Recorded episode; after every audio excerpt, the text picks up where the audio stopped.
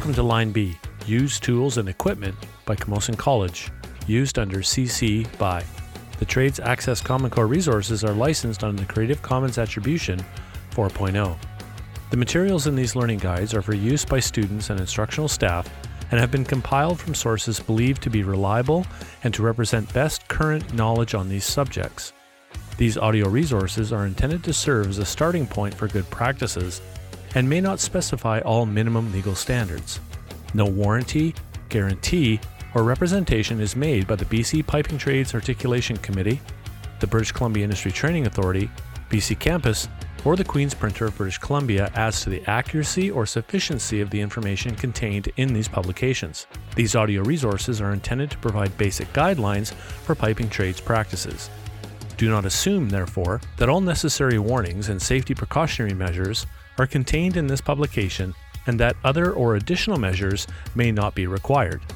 To learn more about BC Campus Open Education, visit www.open.bccampus.ca.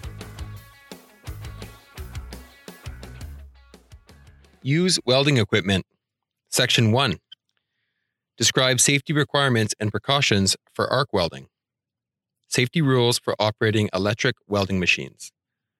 The greatest electrical hazard for welders is from their electric welding machines. For this reason, every time you work with these machines, you must follow all the standard safety precautions.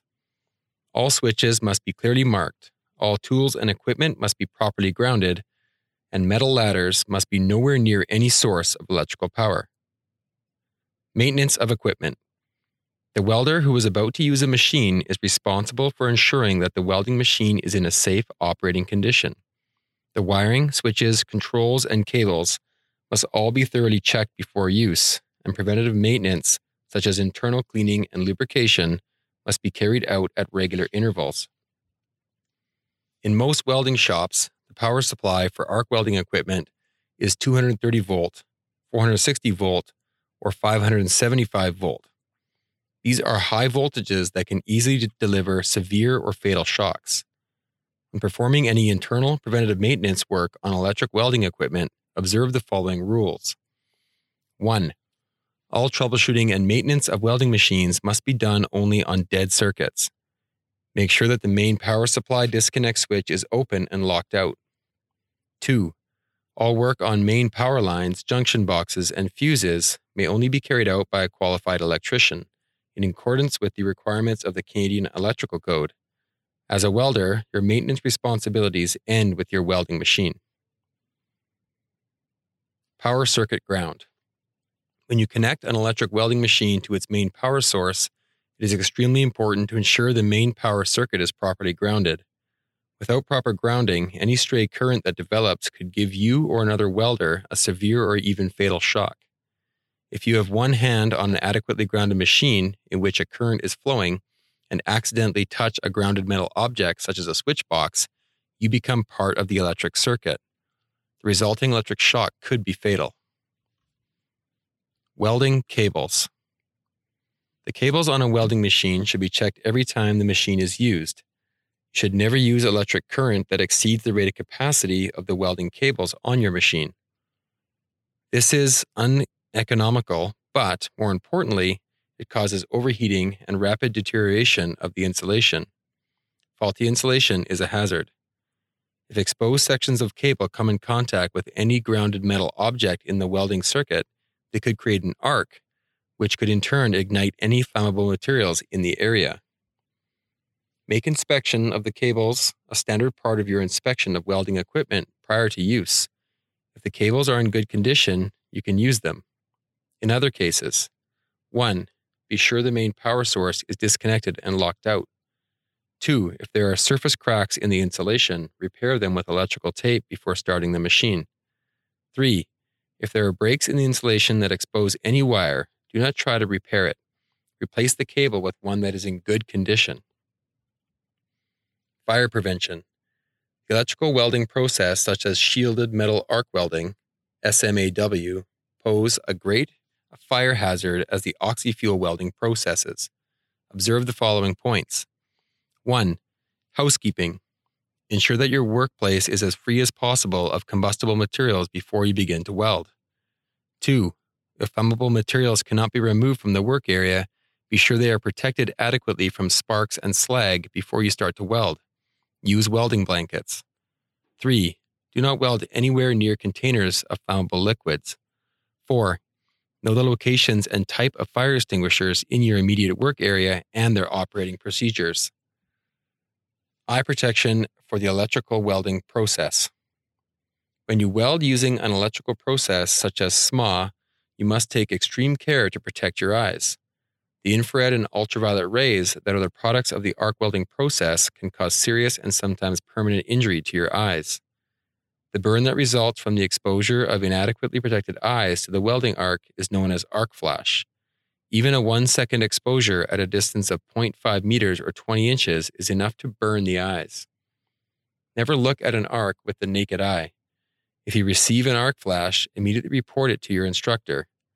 WCB stipulates a minimum distance of 12 meters or 40 feet between the arc and the naked eye. Helmets. To protect your eyes, face, and neck during arc welding, you must wear a helmet or use a hand shield equipped with a dark filter lens. These lenses come in a range of different shades, each with a different number. Your choice of lens depends on the level of current you are using, since this determines the intensity of the arc. Figure 2 lists lens shade numbers recommended for different current settings. These are suggestions only. The sensitivity of your eyes may require that you use a darker lens. If your eyesight requires them, use wide vision or clear magnifying lenses. These special lenses fit behind your filter lens. Always check the shaded lens in your face shield or helmet before you start to weld to make sure it is not cracked or broken. If it is cracked or chipped, replace it immediately. If you are in a shop where arc welding is being done, wear flash goggles as protection from arc flash. Similarly, if you are welding near another welder, wear flash goggles in addition to a helmet or face shield to avoid the risk of arc flash anytime your helmet is raised. Arc burn. The infrared and ultraviolet radiation that occurs with arc welding can cause damage to improperly protected eyes and cause severe burns to your body. For this reason, you must wear the proper protective clothing and equipment when using the SMA process. The amount of protective clothing you require depends on how much welding you are doing and on the welding positions you use. At the very least, when you are performing SMA, all parts of your body must be covered. Use a flame resistant leather jacket, aprons, and sleeves, and for some jobs, leggings and anklets. Your standard protective clothing for arc welding must also include a peaked cap, leather gloves, and safety boots. For arc welding of any kind, your clothing should be dark to reduce the reflection of the arc. If you suffer burns as a result of arc welding, see your doctor at once. Hearing protection. In a welding shop or on a construction site, the noise from weld cleaning, chipping, grinding, and hammering, as well as from welding machines and power tools, can cause hearing damage. The signs of hearing damage can be a constant ringing in the ears, hearing loss, temporary deafness, and, it, and the extreme permanent deafness. Hearing loss may occur so gradually that you may not be aware it is happening. You need protection from both steady state and impact noise. In any shop or on any job site where the general or steady state noise exceeds 90 decibels or where the impact noise levels are in excess of the maximum indicated by the regulation, you should wear Canadian Standards Association CSA approved earplugs or earmuffs. Hearing protection devices are rated A, B, and C to indicate the noise levels for which they are effective. Hearing protection devices can be rubberized earplugs that are inserted into the cavity of the ear or earmuffs which fit over the ear. When selecting hearing protection devices, make sure that they are CSA approved. Earplugs should be clean, pliable, and well fitting, and earmuffs should be adjusted to fit snugly over your ears. Neither headphones used with music systems nor cotton stuffed into your ears will give you adequate protection from noise.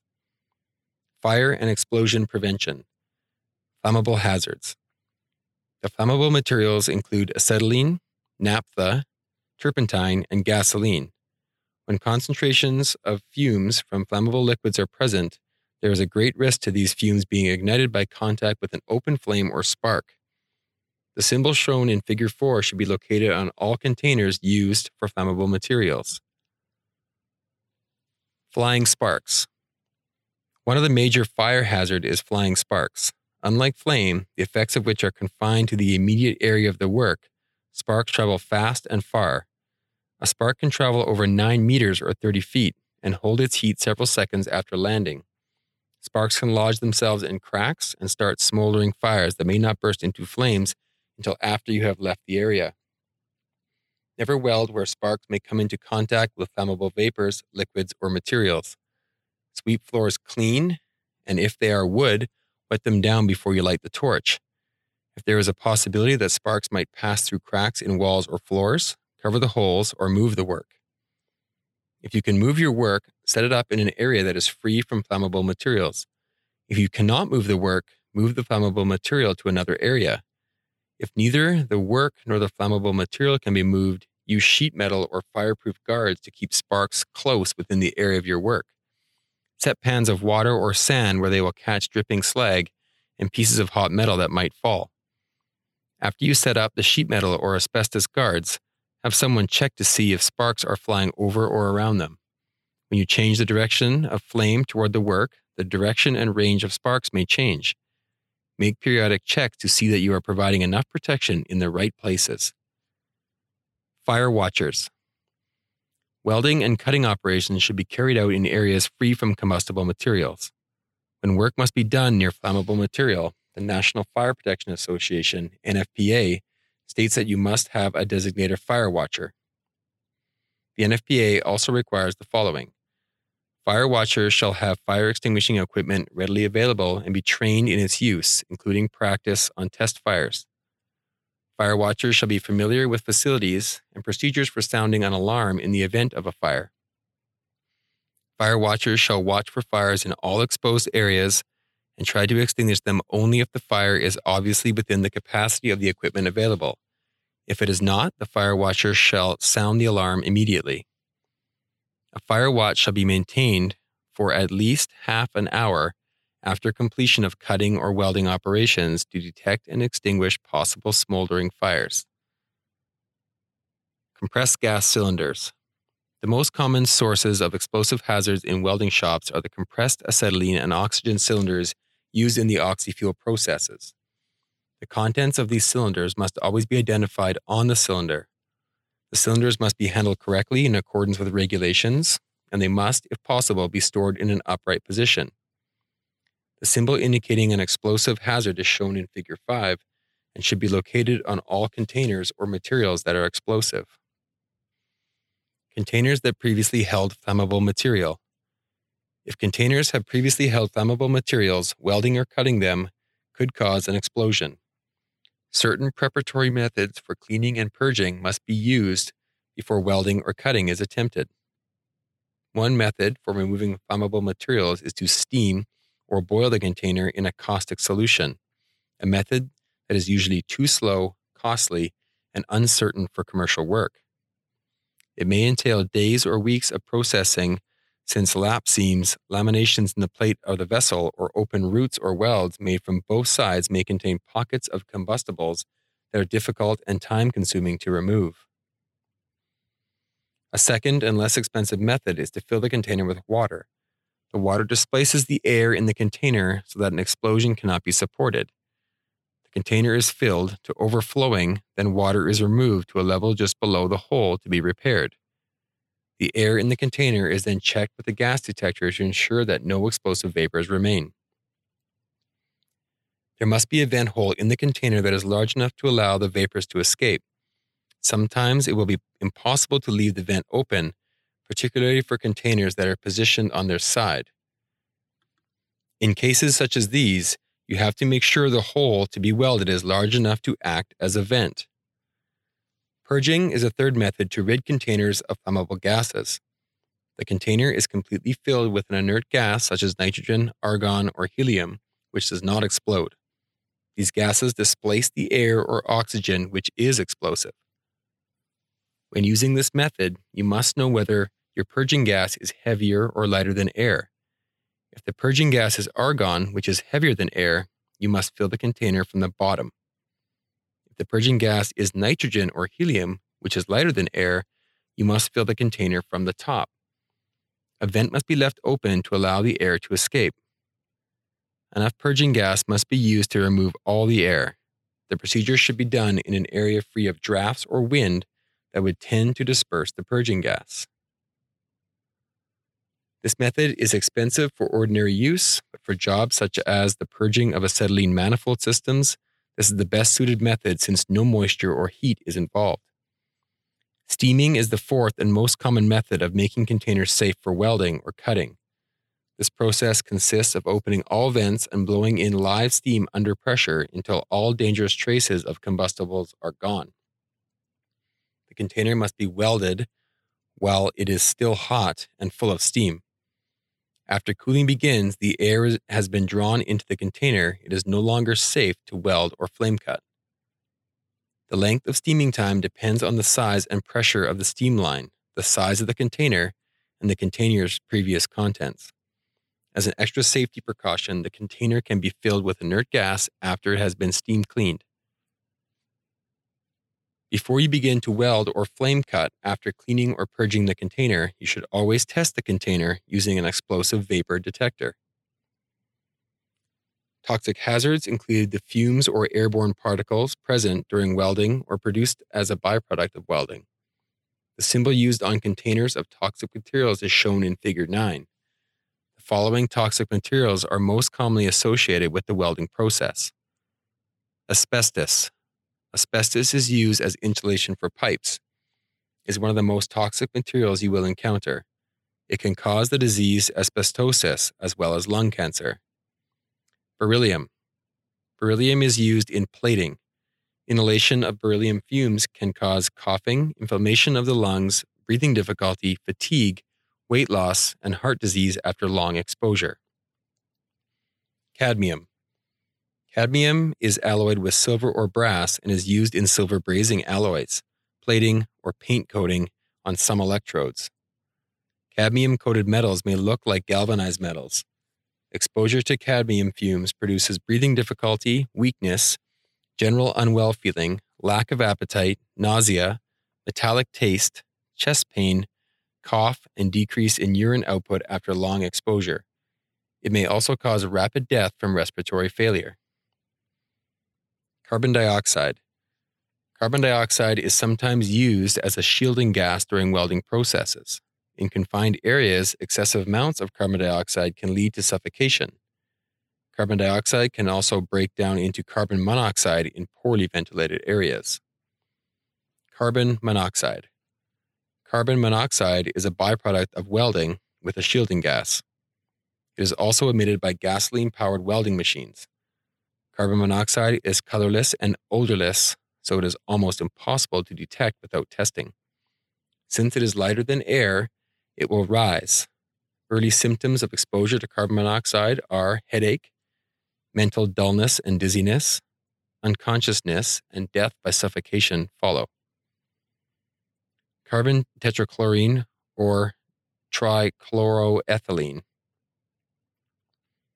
Carbon tetrachloride and trichloroethylene are commonly used as degreasing agents. Prolonged exposures to fumes can result in abdominal pain, nausea, vomiting, dizziness, and confusion, leading to unconsciousness. A slow regular pulse and falling blood pressure may develop, and with long term exposure, and jaundice and a decrease in urine output may occur. Chlorine. Chlorine is used extensively in the wood pulp industry and in water and sewage treatment plants. It collects at floor level. Exposures to low concentrations of chlorine causes a burning sensation in eyes, nose, and throat, and sometimes headaches.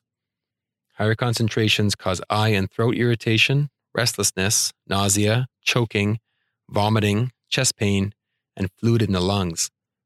Death from suffocation can occur. Skin or eye contact with chlorine liquid or vapor causes severe local irritation and burns. Chlorine is an especially dangerous substance. While by itself it is neither explosive nor flammable, it will support combustion. When in contact with certain concentrations of water, chlorine gas becomes explosive if ignited. When combined with hydrocarbons or nitrogen containing compounds, chlorine may either explode or burn. Cyanide. Cyanide is used for hardening some metals. It has a wide range of harmful effects from fairly mild allergic reactions to reactions that cause death. Fluoride. Fluoride is found in fluxes used in welding and brazing stainless steel, nickel, aluminum, and magnesium. It is also used as a covering for stainless steel and low hydrogen electrodes. Exposure can cause coughing, acute bronchitis, and breathing difficulty. Absorption of fluoride compounds through the lungs, stomach, or eyes can produce fluorosis, a change in bone structure. Lead. Lead is found in pipes, paint, electrodes, solders, and in sheet form. When lead fumes are inhaled, the lead accumulates in the body's organs and bones. Early symptoms of lead poisoning are a blue lead line on the gums, a metallic taste in the mouth, diarrhea, vomiting, and nausea. Long term effects include central nervous system damage, dementia, and anemia. Manganese. Manganese is a common deoxidizer and strengthener in steel. Inhaling manganese fumes can cause coughing, acute bronchitis, fever, headache, muscle pain, chills, dryness of the mouth and throat, dermatitis, and liver enlargement. Mercury. Mercury is found in plating or in paint. It can cause abdominal pain, excessive salivation, a metallic taste, diarrhea, coughing, and a decrease in urine output. Nitrous gases. Nitrous gases are generated by the arc or by the flame in welding processes. Inhalation can lead to breathing difficulty and rapid fluid buildup in the lung 6 to 24 hours after exposure. Nitrous fumes may be brown or colorless and are characterized by a sweetish odor. Phosgene. Phosgene gas is produced when carbon tetrachloride or tetrachloroethylene is heated to extreme temperatures or exposed to ultraviolet rays. Exposure produces breathing difficulty, a burning sensation in the throat, tightness in the chest, and rapid inflammation of fluid buildup in the lungs. Death caused by respiratory and circulatory failure can result. Ozone. Ozone is produced by the arc and the ultraviolet rays in the electrical welding processes. It causes irritation of the eyes, nose, and throat. Teflon. Teflon is found in pipe linings and tap valve seals.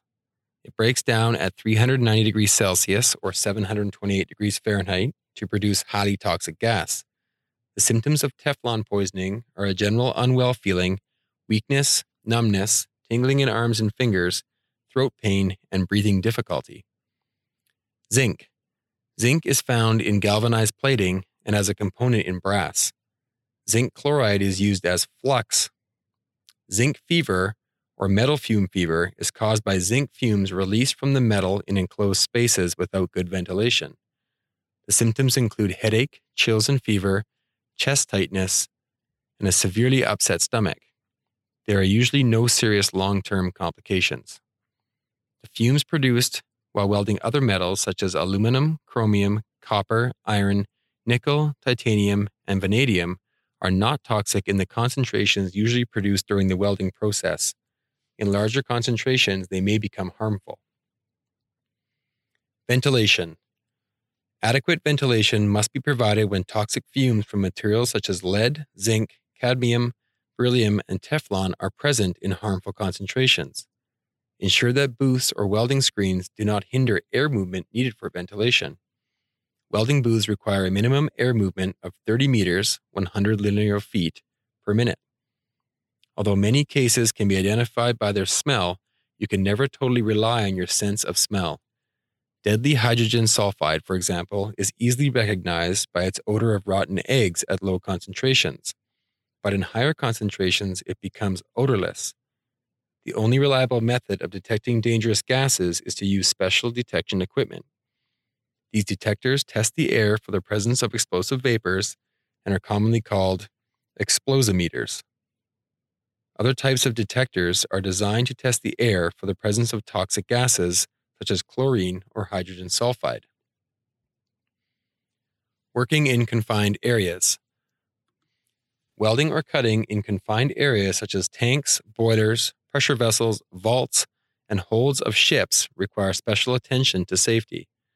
The following special precautions are necessary for working in confined areas. Check air upon entering. Ensure adequate ventilation, especially when using low hydrogen or stainless steel electrodes. Never use oxygen. Keep cylinders outside the confined area.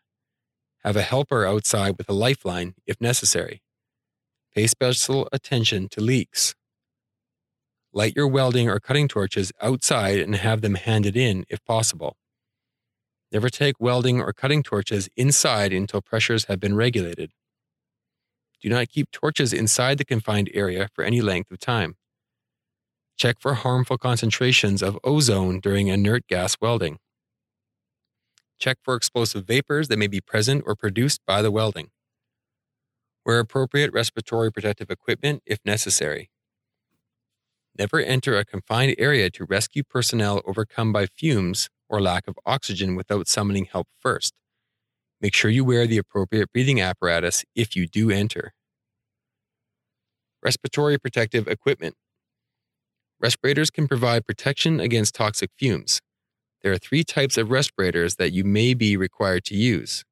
The inline respirator draws air from a line, fresh air source. A filter in the supply line removes pipe scale, water, oil, mist, and noxious vapors. A pressure reducing valve prevents the pressure of the air from exceeding 170 kilopascals or 25 psi. Airline respirators must be worn during welding or flame cutting operations done either in the presence of toxic fumes or in confined spaces where oxygen levels in the air are inadequate. Typical operations of this kind include the repair of leaks in pipes or tanks containing toxic chemicals or repair work to the inside of large tanks or vessels. A second type of respirator used for similar operations is the self contained breathing apparatus, SCBA. Rather than using air from a fresh outside source, this unit draws air from an oxygen cylinder strapped to the worker's back. The cartridge type respirator is used only for emergency escape. The cartridge in the respirator is able to neutralize the toxic gases for a very short time, allowing you just enough time to get out of the area in work settings where there is a danger of toxic gas leaks, workers carry this type of respirator on their person at all times. Cartridges are available for different gases, and most types of cartridge provide protection against a range of gases. Employees required to wear respirators should keep their equipment clean and sterilized. When not in use, the equipment should be stored in closed containers. Equipment should be inspected regularly for wear or damage. A program should be set up to control the selection, fitting, testing, and maintenance of the equipment.